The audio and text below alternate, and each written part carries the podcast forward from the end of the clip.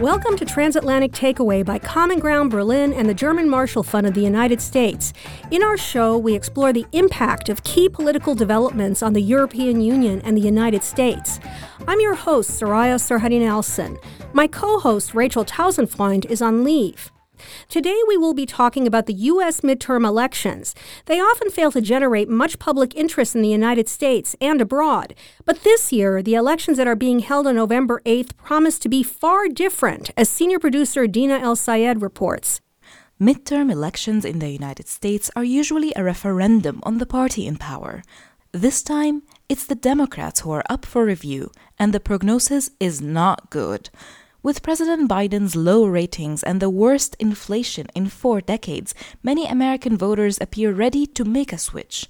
Some Republicans are already signaling a shift in key policies. For example, Republican Congressman Kevin McCarthy, who will likely become the new Speaker of the House if his party wins, warned that the GOP will no longer, quote, write a blank check to Ukraine. That worries fellow Republican Congressman Adam Kinzinger. He recently spoke to CNN. I, I mean, I guarantee you, first off, you know, our evening friends on maybe a different news network are going to uh, be talking about this constantly. Folks over at Russia are going to be talking about this constantly on RT. You're giving aid and comfort to the enemy intentionally or unintentionally. And there are a lot of people, frankly, in the world that are worried about what a Republican majority could do, not because of the majority of Republicans. The majority of Republicans support Ukraine, but because you know, if it's a 10 vote majority and people like Marjorie Taylor Greene, who has made it clear that, you know, Vladimir Putin is basically some defender of Christianity, has her way, uh, it would be pretty tough to get stuff through Congress. The congresswoman he mentioned and many other controversial candidates who are backed by former President Donald Trump are widely expected to win. US voters are also expected to turn out in record numbers for the upcoming elections. Up for grabs are governor posts in 36 states, as well as 35 US Senate seats and all 435 House seats. Some 6 million ballots have already been cast. To help us make sense of the midterm elections and their repercussions, I'm joined in our Berlin studio by Sudha David-Wilp, GMF's Senior Transatlantic Fellow and Deputy Director of the Berlin office, as well as Jeremy Shapiro, who is Research Director at the European Council on Foreign Relations and a former advisor to the State Department during the Obama administration. Welcome to you both. Thanks for having us, Soraya. Thanks for having us. And joining us via Zoom is Anna Sauerbrey, foreign editor for the weekly Die Zeit and a contributor to the New York Times op ed section. Welcome, Anna. Hello. Sudha, let's start with you. Do you expect these midterm elections to be fair across the United States, or will they be stolen, as many Republican candidates and voters are claiming? Well, personally, as an American, I believe that we have a sound electoral system, and I believe in the sanctity of our elections. And I think that we should expect a normal process on November 8th. There will be a lot of close races. Traditionally, one would expect that the House will flip to the Republicans um, since the Democrats have the White House.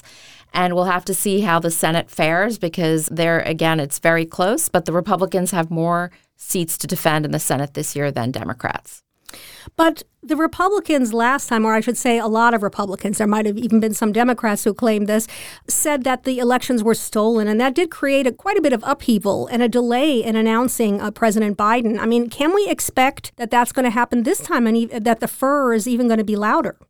I mean, certainly there will be maybe races where there has to be a recount. Um, there may be close races, congressional races, gubernatorial races, who knows? But at the end of the day, we have dedicated poll workers, we have responsible government officials, but we do have an issue where half the nominees on the GOP side right now believe that the election was not fair in 2020. And of course, if this sentiment is going to then be in the body politic of the United States, it does present a danger for American democracy. Jeremy, do you want to add something? Look, uh, the American election system seems to have been invented by someone from the Byzantine Empire or something. It's completely crazy. The elections are run by the states and even by the counties and the cities. It's a patchwork of systems. There's always a lot of, at best, mistakes. Occasionally, it's a fraud. There is no systematic fraud such as the Republicans are claiming. Proof of that, by the way, is the fact that actually they did very well in the congressional elections in 2020, even at the same moment that they lost the presidency. They've never really been able to explain how the Democrats managed to steal the presidential election but forgot to steal the other elections. So this is a crazy idea, but it's not going to matter that much in these elections. It's really uh, an idea because, of course, the Republicans will probably do pretty well, and it's too diffuse an election to make a broad claim of um, systematic fraud. But I think in 2024, they are setting the ground to argue that if they lose that election, that it was stolen, and frankly, to steal it back.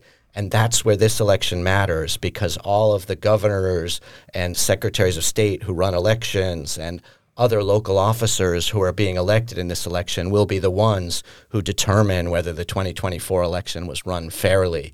And something on the order of 50 to 70 percent of the Republican candidates in those races uh, hold to the big lie that the 2020 election was stolen. Jeremy, what does President Biden need from these elections, and what happens to his administration in the next two years if he doesn't get the results that he needs? I think what he needs is a Democratic majority. He's very unlikely to get that in, frankly, either house, in my view, but certainly in the House of Representatives. But, you know, this is a very familiar situation to uh, presidents. Typically speaking, they lose the Congress after two years. We know that in the current partisan, polarized environment, uh, that means that his legislative agenda will be uh, dead, that he basically won't pass anything uh, for the next two years at least you know, that will push him to actually be more active in foreign policy. That's the typical pattern, and to try to find his uh, wins, as it were, in foreign policy, and to run against a do nothing Congress in the next presidential election. This is a very strong pattern in the last several presidential administrations. But is there more danger this time? Because if these people we've talked about who embrace the big lie uh, end up in power, and not just in power in a position where you see them, but also in running elections at this local and state level. I mean, does that sort of mean that elections going forward are going to well, be very there's there's a big danger for the 2024 election as I think I said. There isn't a much of an extra danger for governance in the next 2 years. This Republican Congress isn't even going to attempt to do anything. Their entire effort will be to oppose the president They'll create all sorts of uh, investigations over nothing. They'll probably impeach him two or three times. But this will be a lot of sound and fury signifying very little and basically just impede the Biden administration's capacity to govern.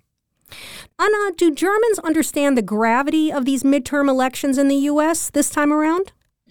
Well, I would say that my newspaper and many other newspapers and television stations do their best to point out that these are very special midterm elections and that it's worthwhile paying attention and uh, having a look at the results, particularly with you, view to what um, both Sudha and Jeremy pointed out um, the many election deniers on the ballot and the safety of the 2024 elections being at stake here, too.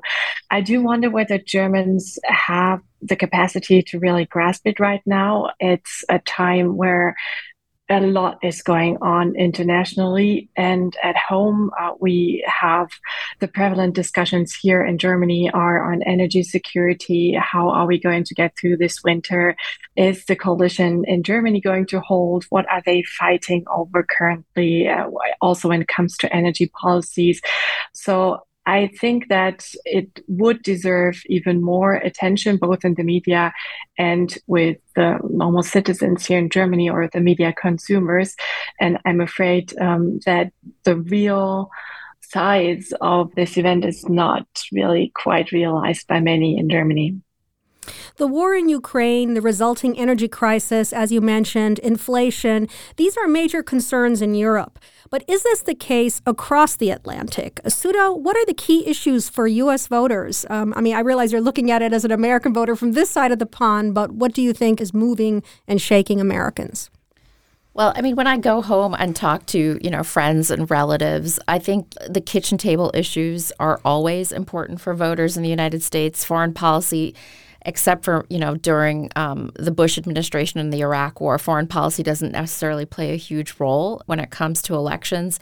But like any election, people are worried about inflation. People are definitely worried about job security. They're worried about you know what America is looking like as it comes out of this pandemic, and certainly um, Americans are very supportive of Ukraine. When I go home to my parents' purpley district, I see Ukrainian flags hanging up. But I also think that Americans want to make sure that policymakers or elected officials are thinking about local issues and things that apply to America or Americans on a day to day basis they're not necessarily thinking about the future of democracy in the United States. They want to know will I be able to pay my grocery bill? Will my kids be able to have a living wage after they graduate from college or if they don't have a college degree? I think these are first and foremost concerns um, for Americans going to the polls this year. Well, certainly abortion also was a big issue. It seemed like it was going to make a difference uh, initially, at least that was what pundits were saying. Jeremy, why has the Biden administration failed to persuade more U.S. voters that he's addressing these core issues? I mean, student loans is another one where he was moving forward on a refund, and then now the courts have held it up again, the appellate court. Is there a communication gap, or is it just that this is out of his control? He isn't able to move forward on his legislative agenda, even with a Democratic majority yeah, I think you mostly answered your own question, um, but I'll, uh, I'll agree with you. Uh, yeah, look, absolutely. I think the president has put into place a lot of legislative pieces in terms of the Inflation Reduction Act, in terms of the Infrastructure Act, in terms of a lot of things that geeks like me find quite impressive. Uh, so, you know, I would consider his first two years to be an extraordinary success, but none of that has told in the country. And it's not even supposed to, right? I mean, it's supposed to eventually, but it's not supposed to by now. It takes longer than that. The president isn't a miracle worker. Right now, inflation is at 10%. Disapproval of Biden is at 52%. And you're not going to win a midterm election under those circumstances. It doesn't matter what's happening in Ukraine. It doesn't matter uh, what the state of abortion laws are. When it comes to those core issues, if the economy isn't performing well, forget it. You know, a friend of mine was complaining the other day that we talk about all of these issues, Ukraine and abortion and China, but actually the entire election just turns on the price of gasoline, yep. which is deeply frustrating to uh, people like me, but I think there's a real truth there. I mean, I totally agree with Jeremy. Actually, President Biden and his team have been super productive with, like you said, the Infrastructure Act and also the CHIPS Act, which will have tremendous repercussions for the United States moving forward but people are worried about today. And, um, you know, January 6th and what's going on in Mar a Lago, these things are certainly considerations. But at the end of the day, they want to know, as Jeremy said, what's the price of gasoline? How much is a gallon of milk right now? They're worried about the future for America um, in terms of future prosperity. Um, we've talked about this being a referendum on President Biden. Is this midterm election going to be a referendum on Donald Trump? And how much of a role is he playing, Jeremy? I don't know. I've struggled with this. He's certainly, you know, an expert at sucking up media attention, and I think he is very present uh, in the election. Let's say that it's a referendum on Biden versus Trump. There's been a trend over the last several election cycles for uh, midterm elections and congressional elections generally to nationalize, which means that the candidates themselves matter less and what matters more, especially for the congressional elections, is that letter that you have after your name. Are you a D or are you an R? And people walk into the voting booth and vote just on that letter, basically.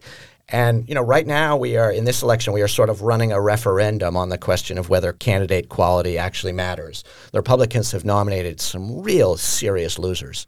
I think led by Herschel Walker, who's barely even conscious, and he's running for Senate in Georgia. If he wins against a very, very talented uh, incumbent senator, and he may well, the race is basically neck and neck, I think we'll know definitively that it kind of doesn't matter. They could elect a piece of banana bread if it had a, an R after its name.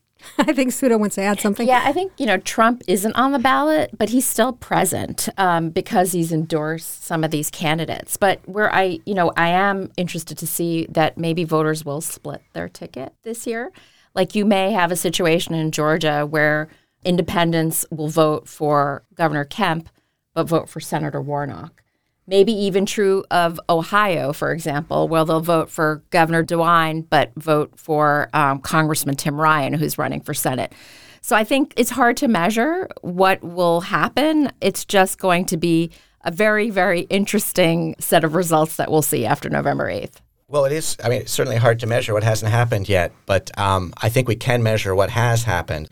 There is still some ticket splitting, but every cycle we have less and less ticket splitting, and every cycle we have more people voting strict party lines and fewer people being willing to actually be switch voters. And so I think that that trend will continue. That doesn't mean there won't be any split voters, but I think it's going to be very difficult to elect senators, particularly in states that are anti Biden.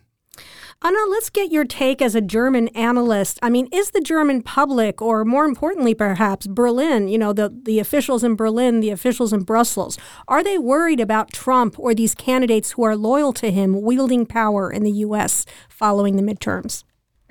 Um, yes, I do. I, I do think um, that particularly now with the war in Ukraine, everybody in Berlin is very much aware that without America leading the coalition against Russia and alongside Ukraine, we would be in a very bad state. Of course, European states have stepped up, particularly the Nordic, the Baltic states. Um, NATO has been reinforced, um, also with uh, new members, uh, aspiring members. But after all, it's still the United States who pay the most in financial aid, uh, deliver the most weapons, and lead the coalition and lead the way. And it has just added to the worries um, that many in, in Berlin have since 2016 that the uh, US democracy might falter and that the system might not be able to protect itself again. So I think these elections and of course, the next presidential elections are watched um, very closely, uh, both in political Berlin and in Germany overall.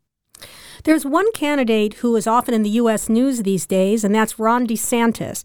He's running for a reelection as Republican governor and is widely seen as a top Republican contender for the White House in 2024. Is Ron DeSantis Trump 2.0? And I throw that open to all of you.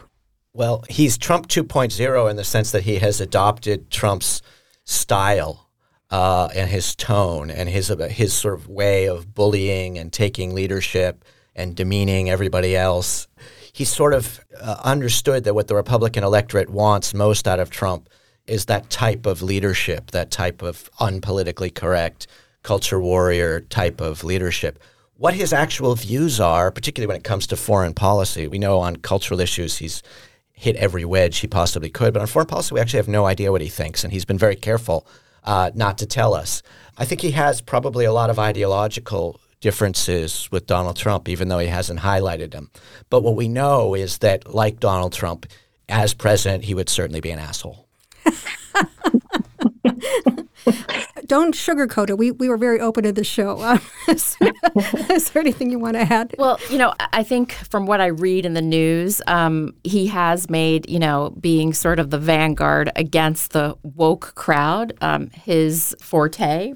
And, you know, he, he definitely likes to orchestrate spectacles by sending um, migrants up to Martha's Vineyard, I believe, uh, this summer. But I do think that there is a difference between Governor DeSantis and President Trump. I would hope that he is a responsible elected official if he does win the presidency in 2024 and I I believe that our our country would survive a President DeSantis. I'm not sure if our country would survive a Trump 2.0 presidency.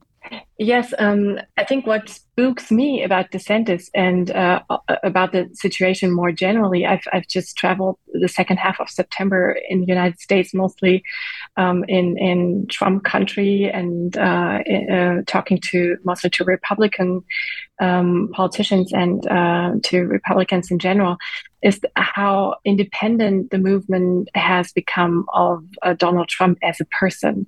So I think that many of the issues that DeSantis um, is promoting too, the, the cultural issues, the big lie, those have sort of developed uh, their own life. And it's now like um, I see it as a political market where candidates can opt to jump onto that ticket, and they now do so also endorsing Donald Trump and hoping for his endorsement. And it certainly helps them that they sort of have the Trump stamp on their tickets and on their flyers and materials and videos and whatever they put out there. Um, but I think it would work without the person Trump too, because it has become a, a set of beliefs that people um, promote or do not promote that they uh, claim as their political own and that's why what what I find worrisome that even if Trump um, is gone for good, if he doesn't run again, or uh, if he even is convicted uh, at some point, that his story will go on. And I think that is something that Germany yet needs to understand that this is a movement independent of Trump and maybe to DeSantis himself, what our correspondent who has also written um, a large um, profile of him always tells me is that she's even more scared of him than Trump because he's more organized. I mean, Trump, after all, he was pretty chaotic in, in many of his policies. He wasn't able to build coalition. He wasn't able to keep a cabinet together. People kept leaving. He had to get people on board. He was disorganized in his relations and, and messages. And um, her view is that DeSantis is uh, different in that, that he's just a a much better organizer and could be more successful just because of that. Do you think that a DeSantis presidency would embolden the far right in Germany and in Europe? I mean, certainly Trump has, uh, in his past, you know, he's reached out to these people, and you have even now Viktor Orban and others going and speaking to uh, the ultra conservatives in the U.S. I mean, there is that link. And so, do you think DeSantis is going to embolden that side, uh, which, of course, is a great concern for many governments here in Europe? I'm afraid they don't need emboldenment. Um, they don't need the United States or a United States uh, president or populist politician to be successful here in Europe.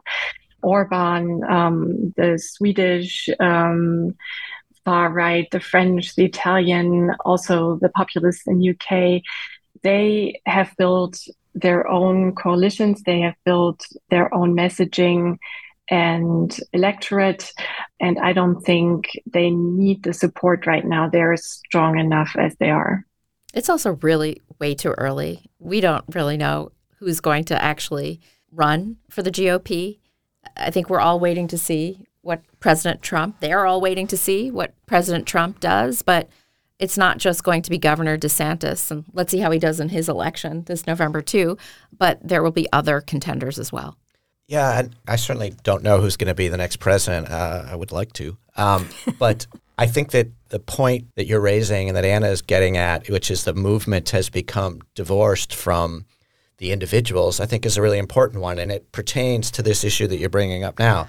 The president of the Heritage Foundation, a very prominent uh, American conservative think tank, wrote a piece just the other day where he basically said that they're trying to form a sort of uh, illiberal international. Um, there are growing links between uh, the far right parties in Europe and the Republican Party in places like Hungary and Poland and Italy these are not, I think Anna's 100% right. These, this is not necessary for these parties to be successful in their own national politics, but they can reinforce each other. Um, I think you saw during the Trump administration that the Polish U.S. link between those parties is very helpful in reinforcing each other. I can tell you that the Polish government and the Hungarian government and maybe the new Italian government are really hoping that Trump or someone like him comes into the White House because they will find that a lot more congenial uh, and helpful in their battles, particularly battles with the EU over things like rule of law. So it is important, although I think I agree with Anna that it's not the essential feature of their rise. We're going to take a short break, and when we return, we'll talk more about the impact of the U.S. midterms on Europe, especially Ukraine. Stay tuned.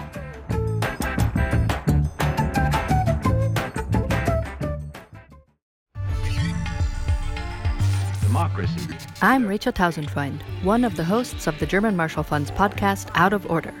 Join our conversations with leaders and experts on what the dark side of tech does to democracy, how the pandemic shapes geopolitics, and other topics of global order and disorder. You can find our episodes and miniseries at gmfus.org or wherever you find your podcasts. We are the German Marshall Fund of the United States, strengthening transatlantic cooperation since 1972.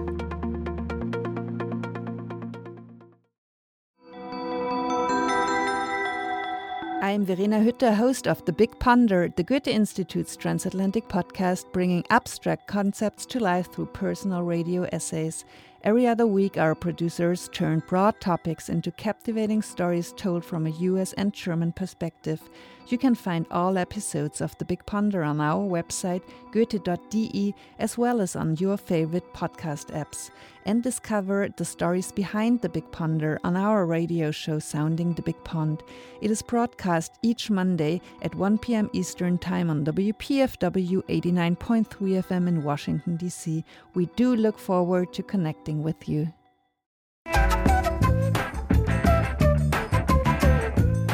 Welcome back to Transatlantic Takeaway and our conversation about the U.S. midterm elections. I'm Soraya Sarhaddi Nelson, and with me here in the studio are GMF's Sudha David-Wilp and ECFR's Jeremy Shapiro.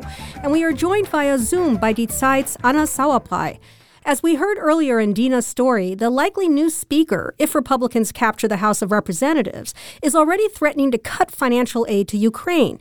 Jeremy, do you believe financial and weapon aid to Ukraine will in fact be cut if the Republicans end up in charge of Congress? And um, I know Sudha, I think, wanted to also add to this question, so we'll start with you and then we'll let Sudha add. Uh, yeah, well, I wrote a piece on this uh, a week or two ago on the ECFR websites that um, I would refer people to, and I guess I should probably still agree with it. And it says basically that um, what the Republicans will be looking to do is to uh, beat the Biden administration over the head with everything, but particularly with Ukraine.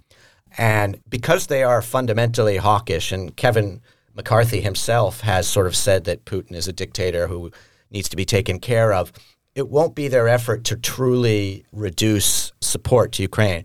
What they'll be doing is actually blaming Europe. What they'll be doing is saying uh, what the Biden administration has failed to do is to uh, get Europe to step up and pay for a war that is, after all, in their backyard. And so they'll start to hold U.S. funding hostage to um, administration efforts to get Europeans to contribute more. And that may interrupt funding, that may slow down funding. I think ultimately it won't fundamentally change the U.S. position on Ukraine.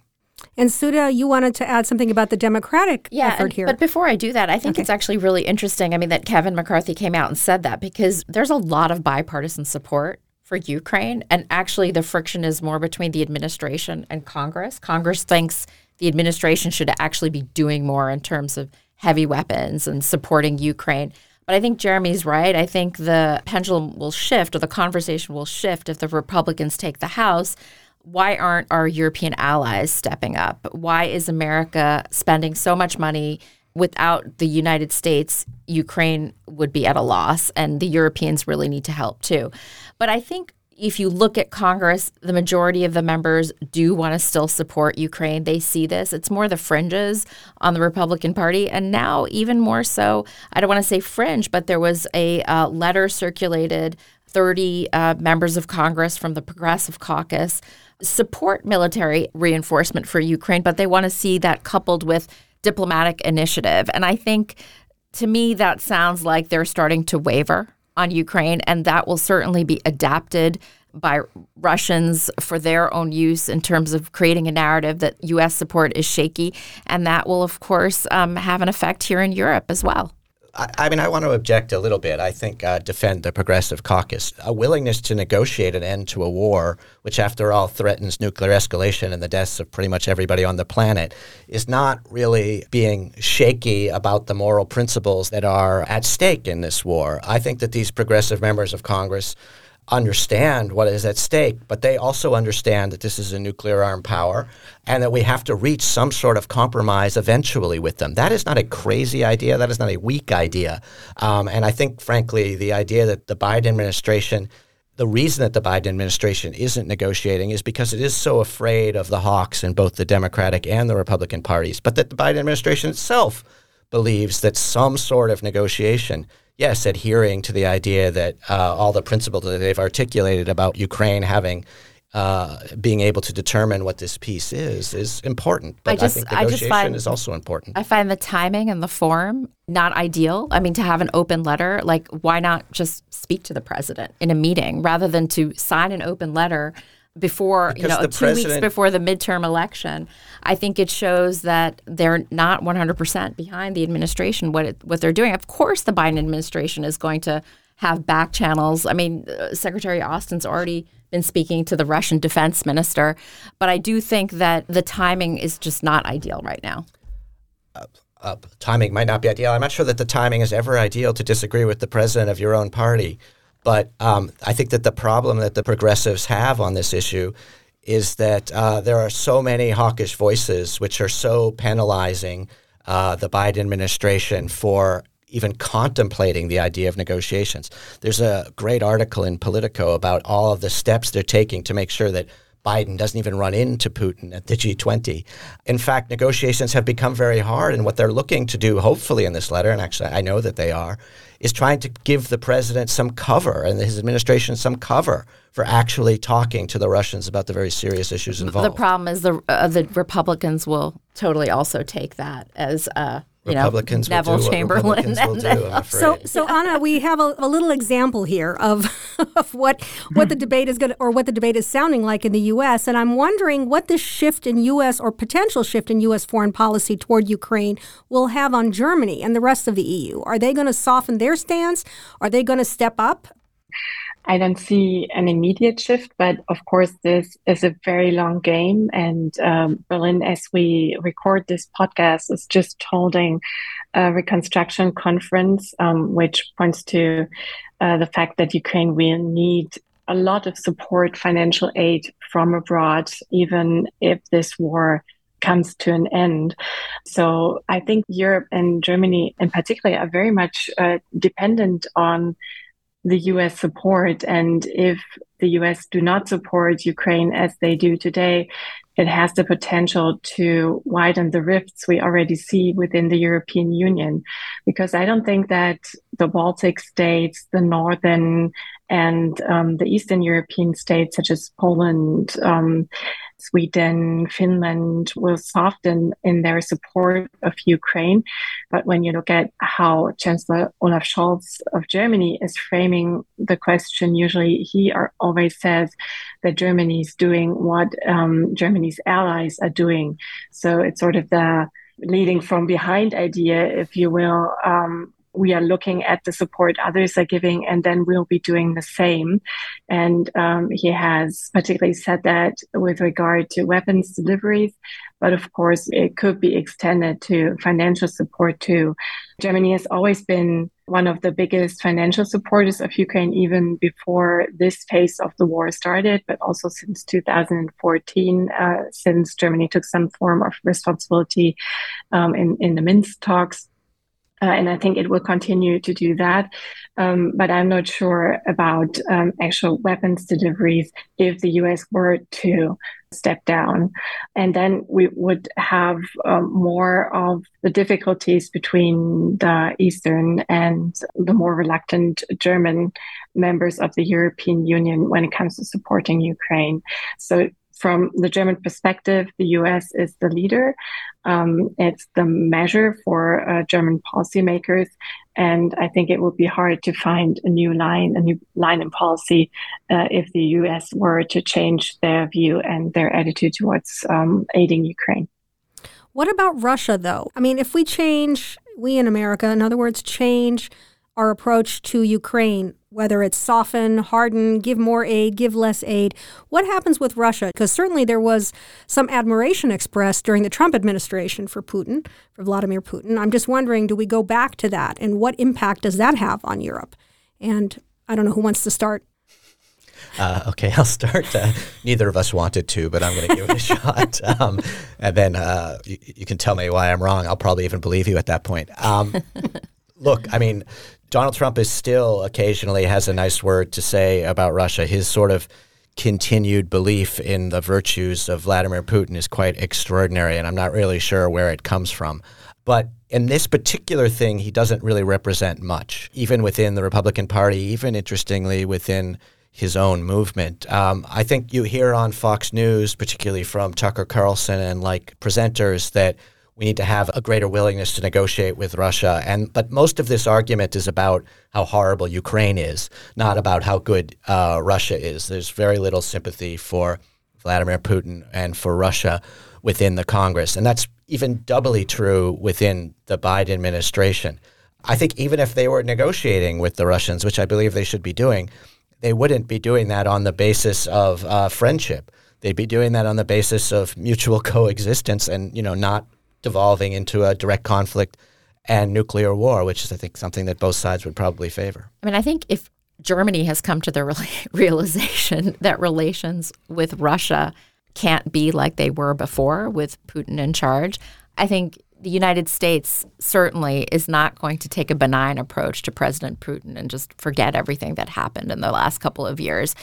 And I agree with uh, Jeremy here. Actually, I think that um, oh, I think that I, I don't think that most Americans see Putin you know, as a, a leader for good. And certainly in Congress, most Republicans also support NATO and they see that President Putin is trying to destroy NATO and destroy Euro Atlantic security. So I think for them, um, you know, there's no going back to any time where Putin could be seen as a partner. I think eventually the United States, together with Europe, will have to think about Russia after Putin. But first, I also don't think, and President Biden has said this clearly, that they don't want to necessarily negotiate with Russia without Ukrainians at the table. And from my understanding, the Ukrainians want everything back. They're not ready to negotiate. They see Russian aggression, um, and if there's a settlement of some sort, as just giving Putin a pass to mobilize again and attack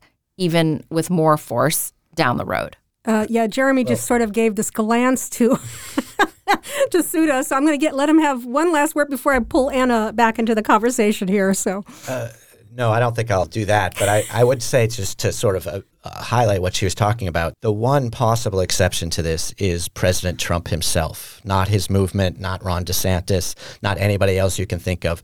There is something very strange uh, in President Trump's, former President Trump's attitude toward Russia and toward Vladimir Putin specifically. He has never wavered in his support admiration and uh, and fascination. and fascination absolutely with Vladimir Putin. And there's no reason to suspect that if he became president in 2024 that that wouldn't reemerge. And the president of the United States is an incredibly powerful actor in foreign policy. So it would make a policy difference since that's a real wild card. But I think that that's a wild card that's beyond Democrat and Republican Anna, uh, anything you want to add about how German uh, foreign policy toward Russia or the position towards Russia might shift depending on what the U.S. does following the midterms?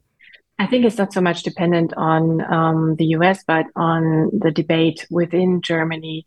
Um, and I think that at the point we're at now, I don't see it shifting massively. Um, those voices who say we need to bring the war to an end, we need to reduce support, we need to drop sanctions.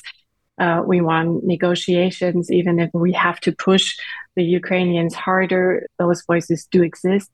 But um, as far as I can tell right now, they are fringe voices. And even within the Social Democratic Party, um, there are still some debates on Germany's relations with Russia, but I think they are pretty steadfast, at least foremost in their leadership with the party leader Lars Klingbeil, with Olaf Scholz, that there is no going back to German Russian relations as they were before this war.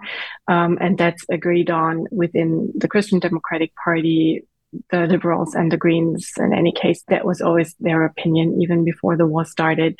Um, so i don't see germany flipping on that. What i think is still lacking is a good idea of how to deal with uh, russia after the war be it under putin be it under some other maybe even more radical authoritarian forces uh, Scholz's main foreign advisor, Jens Plötner, has once brought up the term constrainment. Um, but do we really know what it means? I think Germany is still uh, trying to figure that out. Well, to get back on the topic of midterm elections, I have one final question that I'll pose to all of you. Could these midterm elections lead to the end of American democracy? And I don't say this lightly. A lot of writers have been referring to that. And in fact, a recent New York Times Siena College poll found that 71% of all American voters believe democracy is at risk. Plus, more than a quarter of those voters, including 41% of Republicans, say they have little or no faith in this year's midterm elections. And Jeremy, we'll start with you. If you uh, drill down on that 71%, what you would find is that um, it's about equal Republicans, Democrats, actually, Republicans slightly more but they each believe that the other party is a threat to democracy for very different reasons. I'm a Democrat, so I believe that the Republicans are a threat to democracy. Um, and they're a threat to democracy in the following way, which won't manifest itself in this election, but could manifest itself in the next one and have results that come from this election. And that is less about this voter suppression and gerrymandering stuff, which is, in the first instance, never proven that effective. Republicans have not been good at voter suppression, they have given it their best shot but they haven't really managed it very well. And gerrymandering's been with us since, you know, Elbridge Gerry, who was a signer of the U.S. Constitution. But I think it will be effective possibly in the types of scenarios we saw after 2020, where um, a state uh, that matters for the election is very, very close, and the state elected officials who in 2024 will have been elected on the big lie that the 2020 election is stolen will essentially steal it back and will submit a different slate of electors, send those to Washington, and have Washington sort it out. And I think that that contains a lot of potential for institutional breakdown, for uh, violence in the streets, uh, and for uh, the erosion of American democracy. Of course, even then, no one will sort of get up and pronounce democracy dead. We've been building democracy in the U.S. for about 250 years. We haven't managed it fully, uh, but we've made a lot of progress. It will take us a long time to dismantle it um, as well, but that would be a significant step in that direction. Sudha? Yeah, I mean, we're certainly at a very dangerous inflection point because if we do have corrupt election officials in office in 2024, that could determine the presidential race in states like Michigan, Wisconsin, or Pennsylvania. But um, as Jeremy mentioned, I mean, we do still have guardrails of democracy. We have a lively press. Um, we also have responsible elected officials. Look what happened in Georgia in 2020. I mean, the Secretary of State there, a Republican, and Governor Kemp did not find President Trump the votes that he wanted. So hopefully there will be um, responsible officials who do their job um, in 2024 if a majority of these candidates do get elected um, in states across the United States. Anna, anything you want to add? No, not really. I mean, I absolutely agree with uh, both Sudha and Jeremy. I don't think it's it will be the end to American democracy. This will be a very long process if it really takes place. But I do think that the peaceful transfer of power that was already very much disturbed in 2020 will stay rocky and will become very likely very much rockier um, with these midterm elections and with election deniers entering such important offices such as secretaries of state or governor. So my scenario would be Jeremy's scenario that we will have many people in 2024 saying that um, the election was stolen, that there was fraud, and uh, that the transfer of power from one president to the next will just take very much longer and open it up to all kinds of other events, including violence. We'll have to leave it there. Our guests are Sudha David Wilp, GMF's Senior Transatlantic Fellow and Deputy Director of the Berlin office, Jeremy Shapiro, who is Research Director at the European Council on Foreign Relations and a former advisor to the State Department during the Obama administration, and Anna Sauerbrey, Foreign Editor for the Weekly Die Zeit and a contributor to the New York Times op ed section. Thanks to all three of you for joining me today. Thank you. Thanks, Raya. Thank you. To our listeners who are U.S. citizens, be they at home or abroad, don't forget to vote on November 8th. And thanks to all of you for listening to Transatlantic Takeaway, a joint production by the German Marshall Fund and Common Ground Berlin. I'm your host, Soraya Sarhaddi Nelson.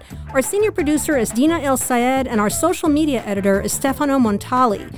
Common Ground Berlin is made possible through a grant administered by the German Ministry for Economic Affairs and Climate Action. Our partners are Goethe Institute and the German Marshall Fund of the United States. All Common Ground and GMF's Out of Order episodes are available wherever you get your podcasts. Be sure also to check out our respective podcasts' websites, commongroundberlin.com and gmfus.org.